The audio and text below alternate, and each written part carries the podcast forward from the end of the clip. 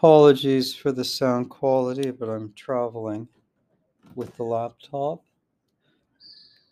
Reading from the BMOC, William Wordsworth.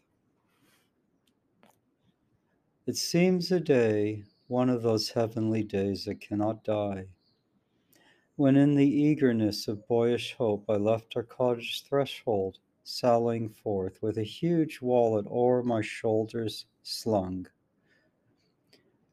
a nutting crook in hand, and turned my steps towards some far distant wood. A figure quaint, tricked out in proud disguise of cast off weeds, which for that service had been husbanded by exhortation of my frugal dame.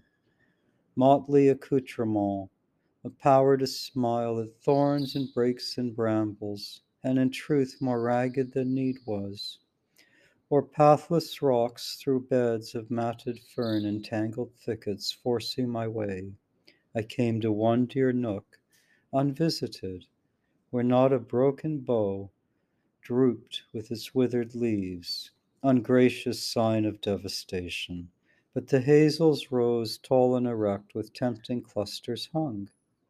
A virgin scene, a little while I stood, breathing with such suppression of the heart as joy delights in, and with wise restraint, voluptuous, fearless of arrival, eyed the banquet. Or beneath the trees I sate among the flowers, and with the flowers I played. A temper known to those who, after long and weary expectation, have been blessed with sudden happiness beyond all hope.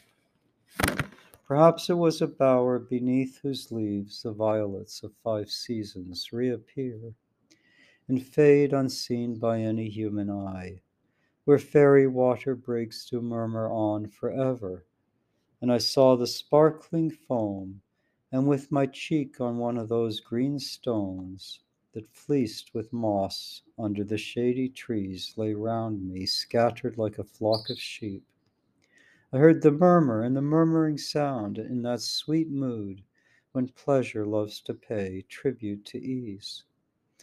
And of its joy secure, the heart luxuriates with indifferent things, wasting its kindliness on stalks and stones and on the vacant air. Then up I rose and dragged to earth both branch and bough, with crash and merciless ravage, and the shady nook of hazels and the green and mossy bower, deformed and sullied, patiently gave up their quiet being. And unless I now confound my present feelings with the past, ere from the mutilated bower I turned, exulting, rich beyond the wealth of kings, I felt a sense of pain when I beheld the silent trees and saw the intruding sky. Then, dearest maiden, Move along these shades in gentleness of heart, with gentle hand touch, for there is a spirit in the woods.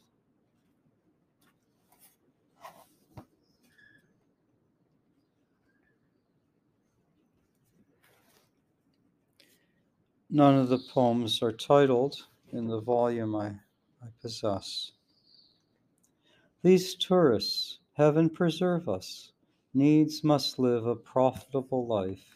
Some glance along, rapid and gay, as if the earth were air and they were butterflies to wheel about, long as the summer lasted. Some as wise, perched on the forehead of a jutting crag, pencil in hand and book upon the knee, will look and scribble, scribble on and look until a man might travel twelve stout miles or reap an acre of his neighbor's corn. But for that moping son of idleness, why can he tarry yonder? In our churchyard is neither epitaph nor monument, tombstone nor name, only the turf we tread and a few natural graves. To Jane, his wife, thus spake the homely priest of Ennerdale. Was a July evening, and he sate upon the long stone seat beneath the eaves of his old cottage as it chanced that day employed in winter's work. Upon the stone his wife sate near him, teasing matted wool, while from the twin card's tooth with glittering wire he fed the spindle of his youngest child, who in the open air with due accord of busy hands and back and forward steps her large round wheel was turning towards the field in which the parish chapel stood alone. Girt round with a bare ring of mossy wall, while half an hour went by, the priest had sent many a long look of wonder and at last risen from his seat beside the snow white ridge of carded wool which the old man had piled, he laid his implements with gentle care, each in the other locked, and down the path that from his cottage to the churchyard led, he took his way, impatient to accost the stranger whom he saw still lingering there. 'Twas one well known to him in former days a shepherd lad who ere his sixteenth year had left that calling, tempted to entrust his expectations to the fickle winds and perilous waters, with the mariners, a fellow mariner, and so had fared through twenty seasons. But he had been reared among the mountains, and he in his heart was half a shepherd on the stormy seas. Oft in the piping shrouds had Leonard heard the tones of waterfalls and inland sounds of caves and trees. And when the regular wind between the tropics filled the steady sail, and blew with the same breath through days and weeks, lengthening invisibly its weary line along the cloudless main, he, in those hours of tiresome indolence, would often hang over the vessel's side and gaze and gaze.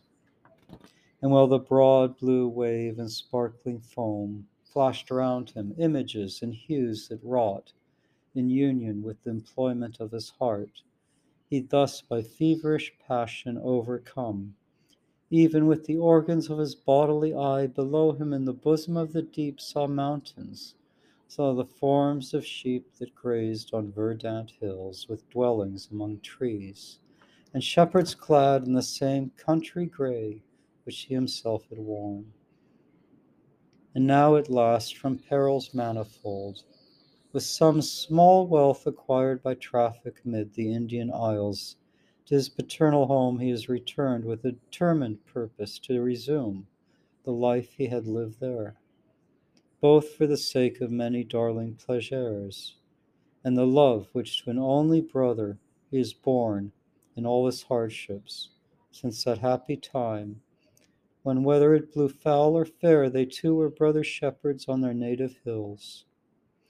They were the last of all their race, and now when Leonard had approached his home, his heart failed in him, and not venturing to inquire tidings of one so long and dearly loved, he to the solitary churchyard turned, that as he knew in what particular spot his family were laid, he thence might learn if still his brother lived for to the file another grave was added. He had found another grave, near which a full half hour he had remained. But as he gazed, there grew such a confusion in his memory that he began to doubt and even to hope that he had seen this heap of turf before. There was not another grave, but one he had forgotten. He had lost his path as up the vale that afternoon he walked through fields which once had been well known to him.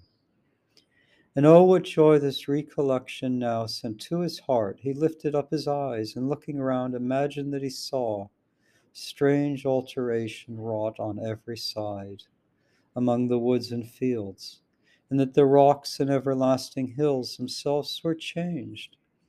By this the priest who down the field had come, unseen by Leonard, at the churchyard gate stopped short, and thence at leisure limb by limb perused him with a gay complacency. Ay, thought the vicar, smiling to himself, tis one of those who needs must leave the path of the world's business to go wild alone. His arms have a perpetual holiday. The happy man will creep about the fields, following his fancies by the hour, to bring tears down his cheek, or solitary smiles into his face until the setting sun write fool upon his forehead. planted thus beneath the shed that overarched the gate of this rude churchyard till the stars appeared, the good man might have communed with himself. But that the stranger who had left the grave approached, he recognized the priest at once, and after greetings interchanged and given by Leonard to the vicar as to one unknown to him, this dialogue ensued. Leonard, you live, sir, in these dales a quiet life, your years make up one peaceful family. And who would grieve and fret if welcome come and welcome gone? They are so like each other, they cannot be remembered. Scarce a funeral comes to this churchyard once in eighteen months, and yet some changes must take place among you. And you who dwell here, even among these rocks, can trace the finger of mortality and see that with our threescore years and ten, was this used by Lincoln in his famous speech? And see that with our threescore years and ten, we are not all that perish. I remember, for many years ago, I passed this road. There was a footway all along the fields by the brookside, tis gone, and that dark cleft to me it does not seem to wear the face which then it had. Priest. Nay, sir, for aught I know, that chasm is much the same. Leonard. But surely yonder. Priest. Ay, there indeed your memory is a friend that does not play you false. On that tall pike, it is the loneliest place of all these hills. There were two springs which bubbled side by side as if they had been made that they might be companions for each other. The huge crag was rent with lightning. One hath disappeared, the other left behind is flowing still. For accidents and changes such as these, we want not store of them. A water spout will bring down half a mountain. What a feast for folks that wander up and down like you to see an acre's breadth of that wide cliff one roaring cataract. A sharp May storm will come with loads of January snow, and in one night send twenty score of sheep to feed the ravens. Or a shepherd dies by some untoward death among the rocks. The ice breaks up and sweeps away a bridge, a wood is felled, and then for our own homes, a child is born or christened a field plowed, a daughter sent to service, a web spun. The old house clock is decked with a new face. And hence, so far from wanting facts or dates to chronicle the time, we all have here a pair of diaries. One serving, sir, for the whole dale, and one for each fireside. Yours was a stranger's judgment, for historians commend me to these valleys. Leonard, yet your churchyard seems, if such freedom may be used with you, to say that you are heedless of the past. An orphan could not find his mother's grave. Here's neither head nor footstone, plate of brass, crossbones nor skull, type of our earthly state, nor emblem of our hopes. The, earth, the dead man's home is but a fellow to that pasture field. Priest, why there, sir, is a thought that's new to me. The stone cutters, 'tis true, might beg their bread if every English churchyard were like ours. Yet your conclusion wanders from the truth. We have no need of names and epitaphs. We talk about the dead by our firesides, and then for our immortal part, we want no symbols sir, to tell us that plain tale. The thought of death sits easy on the man has been born and dies among the mountains.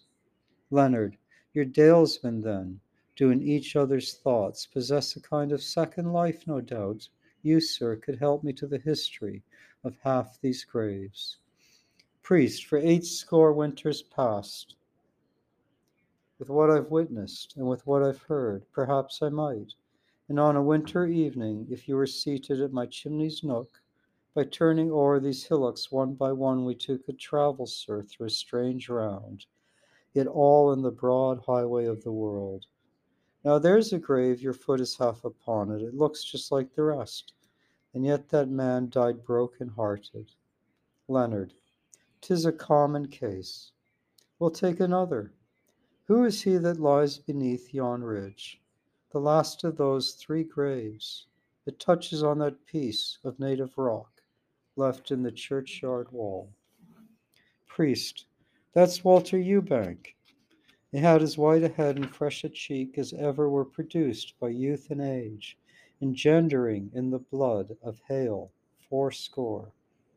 Through five long generations had the heart of Walter's forefathers overflowed the bounds of their inheritance. That single cottage you see it yonder, and those few green fields, the toil they toiled and wrought, and still from sire to son each struggled, and each yielded as before, a little, yet a little. And old Walter, they left to him the family heart and land, with other burthens than the crop it bore.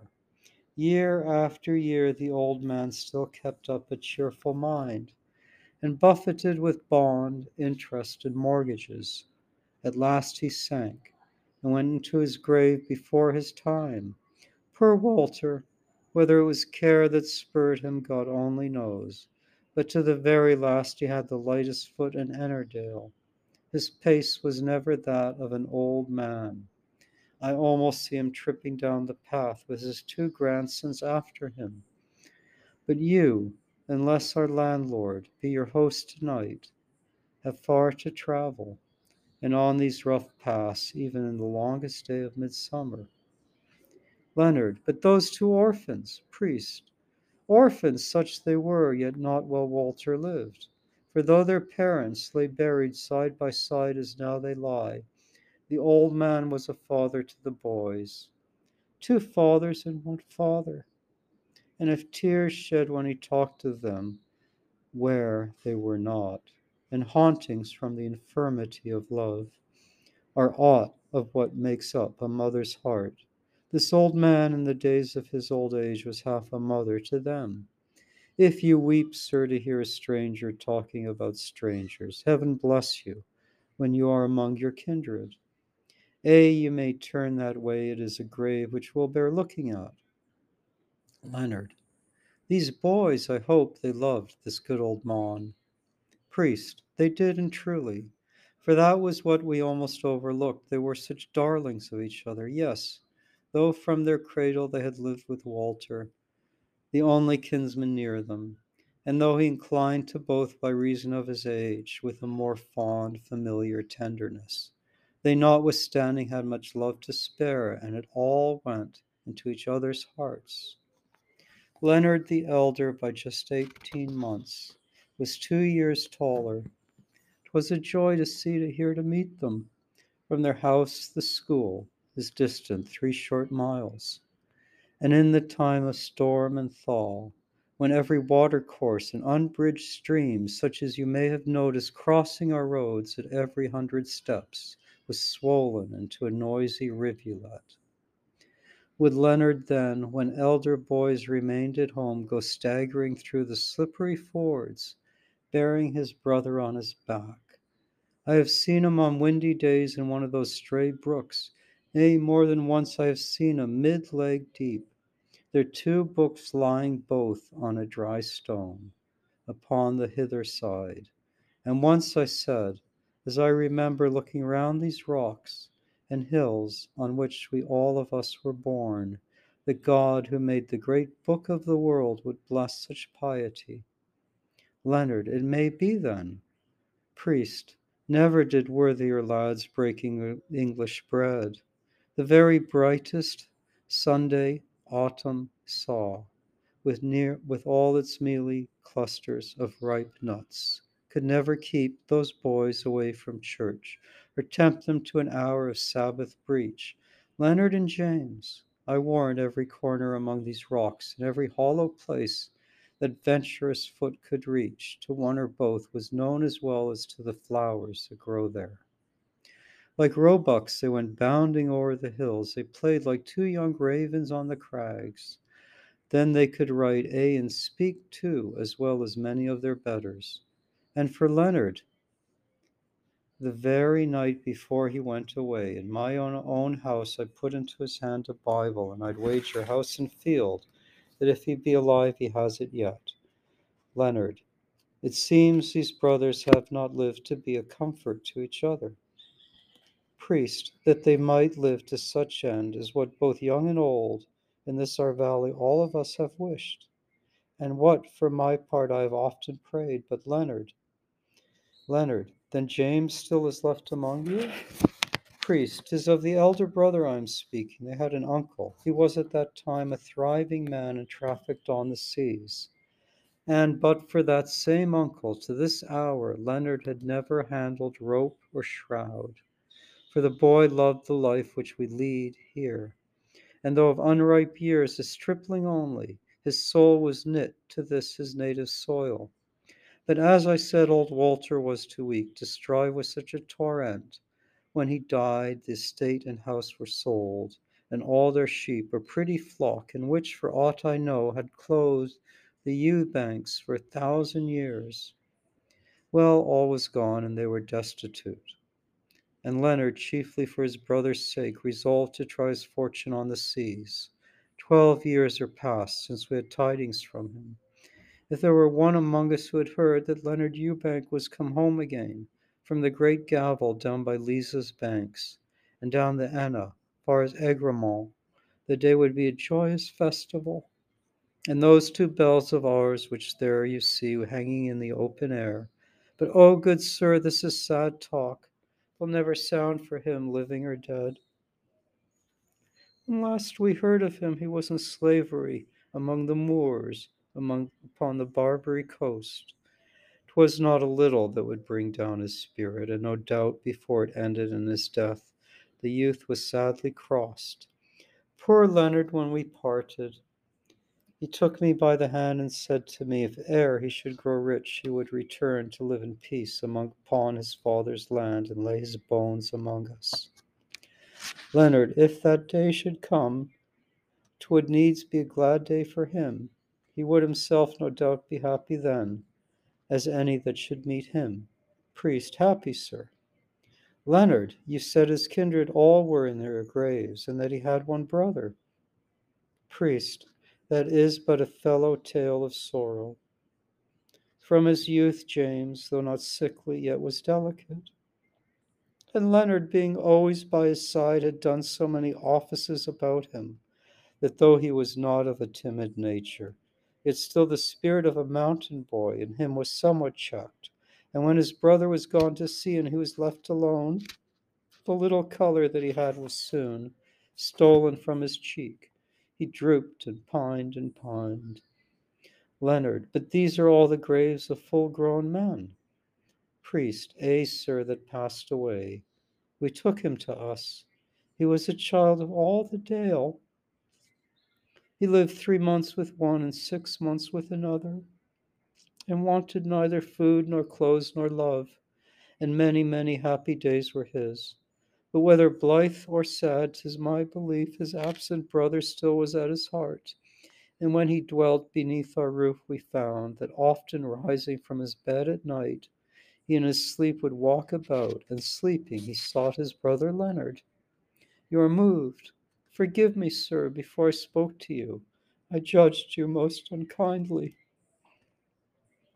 Leonard, but this youth, how did he die at last? Priest, one sweet May morning, he had gone forth among the new dropped lands with two or three companions, whom their, their course of occupation led from height to height under a cloudless sun, till he at length, through weariness, or haply to indulge the humor of the moment lagged behind. You see on precipice. It wears the shape of a vast building made of many crags, and in the midst is one particular rock that rises like a column from the vale, whence by our shepherds it is called the Pillar. Upon its airy summit, crowned with heath, the loiterer, not unnoticed by his comrades, lay stretched at ease, but passing by the place on their return, they found that he was gone. No ill was feared. till one of them by chance entering when evening was far spent, the house which at that time was James's home, there learned that nobody had seen him all that day. The morning came, and still he was unheard of. The neighbors were alarmed, and to the brook some hastened, some ran to the lake. Ere noon they found him at the foot of that same rock, dead, and with mangled limbs. The third day after I buried him. Poor youth, and there he lies. Leonard, and that then is his grave. Before his death, you say that he saw many happy years? Priest, ay, that he did. Leonard, and all went well with him? Priest, if he had one, the youth had twenty homes. Leonard, and you believe then that his mind was easy? Priest, yes, long before he died, he found that time is a true friend to sorrow.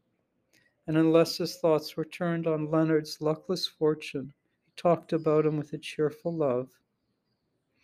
Leonard, he could not come to an unhallowed end. Priest, nay, God forbid. You recollect I mentioned a habit which disquietude and grief had brought upon him, and we all conjectured that as the day was warm he had lain down on the soft heath, and waiting for his comrades, he there had fallen asleep. That in his sleep he to the margin of the precipice had walked, and from the summit had fallen headlong. And so, no doubt, he perished. When the youth fell in his hand, he must have grasped, we think, his shepherd's staff. For on that pillar of rock it had been caught midway, and there for years it hung and mouldered there. The priest here ended. The stranger would have thanked him, but he felt a gushing from his heart that took away the power of speech. Both left the spot in silence. And Leonard, when they reached the churchyard gate, as the priest lifted up the latch, turned round and looking at the grave, he said, My brother. The vicar did not hear the words, and now he pointed towards his dwelling place, entreating that Leonard would partake his homely fare. The other thanked him with an earnest voice, but added that, the evening being calm, he would pursue his journey, so they parted. It was not long ere Leonard reached a grove that overhung the road. He there stopped short and, sitting down beneath the trees, reviewed all that the priest had said.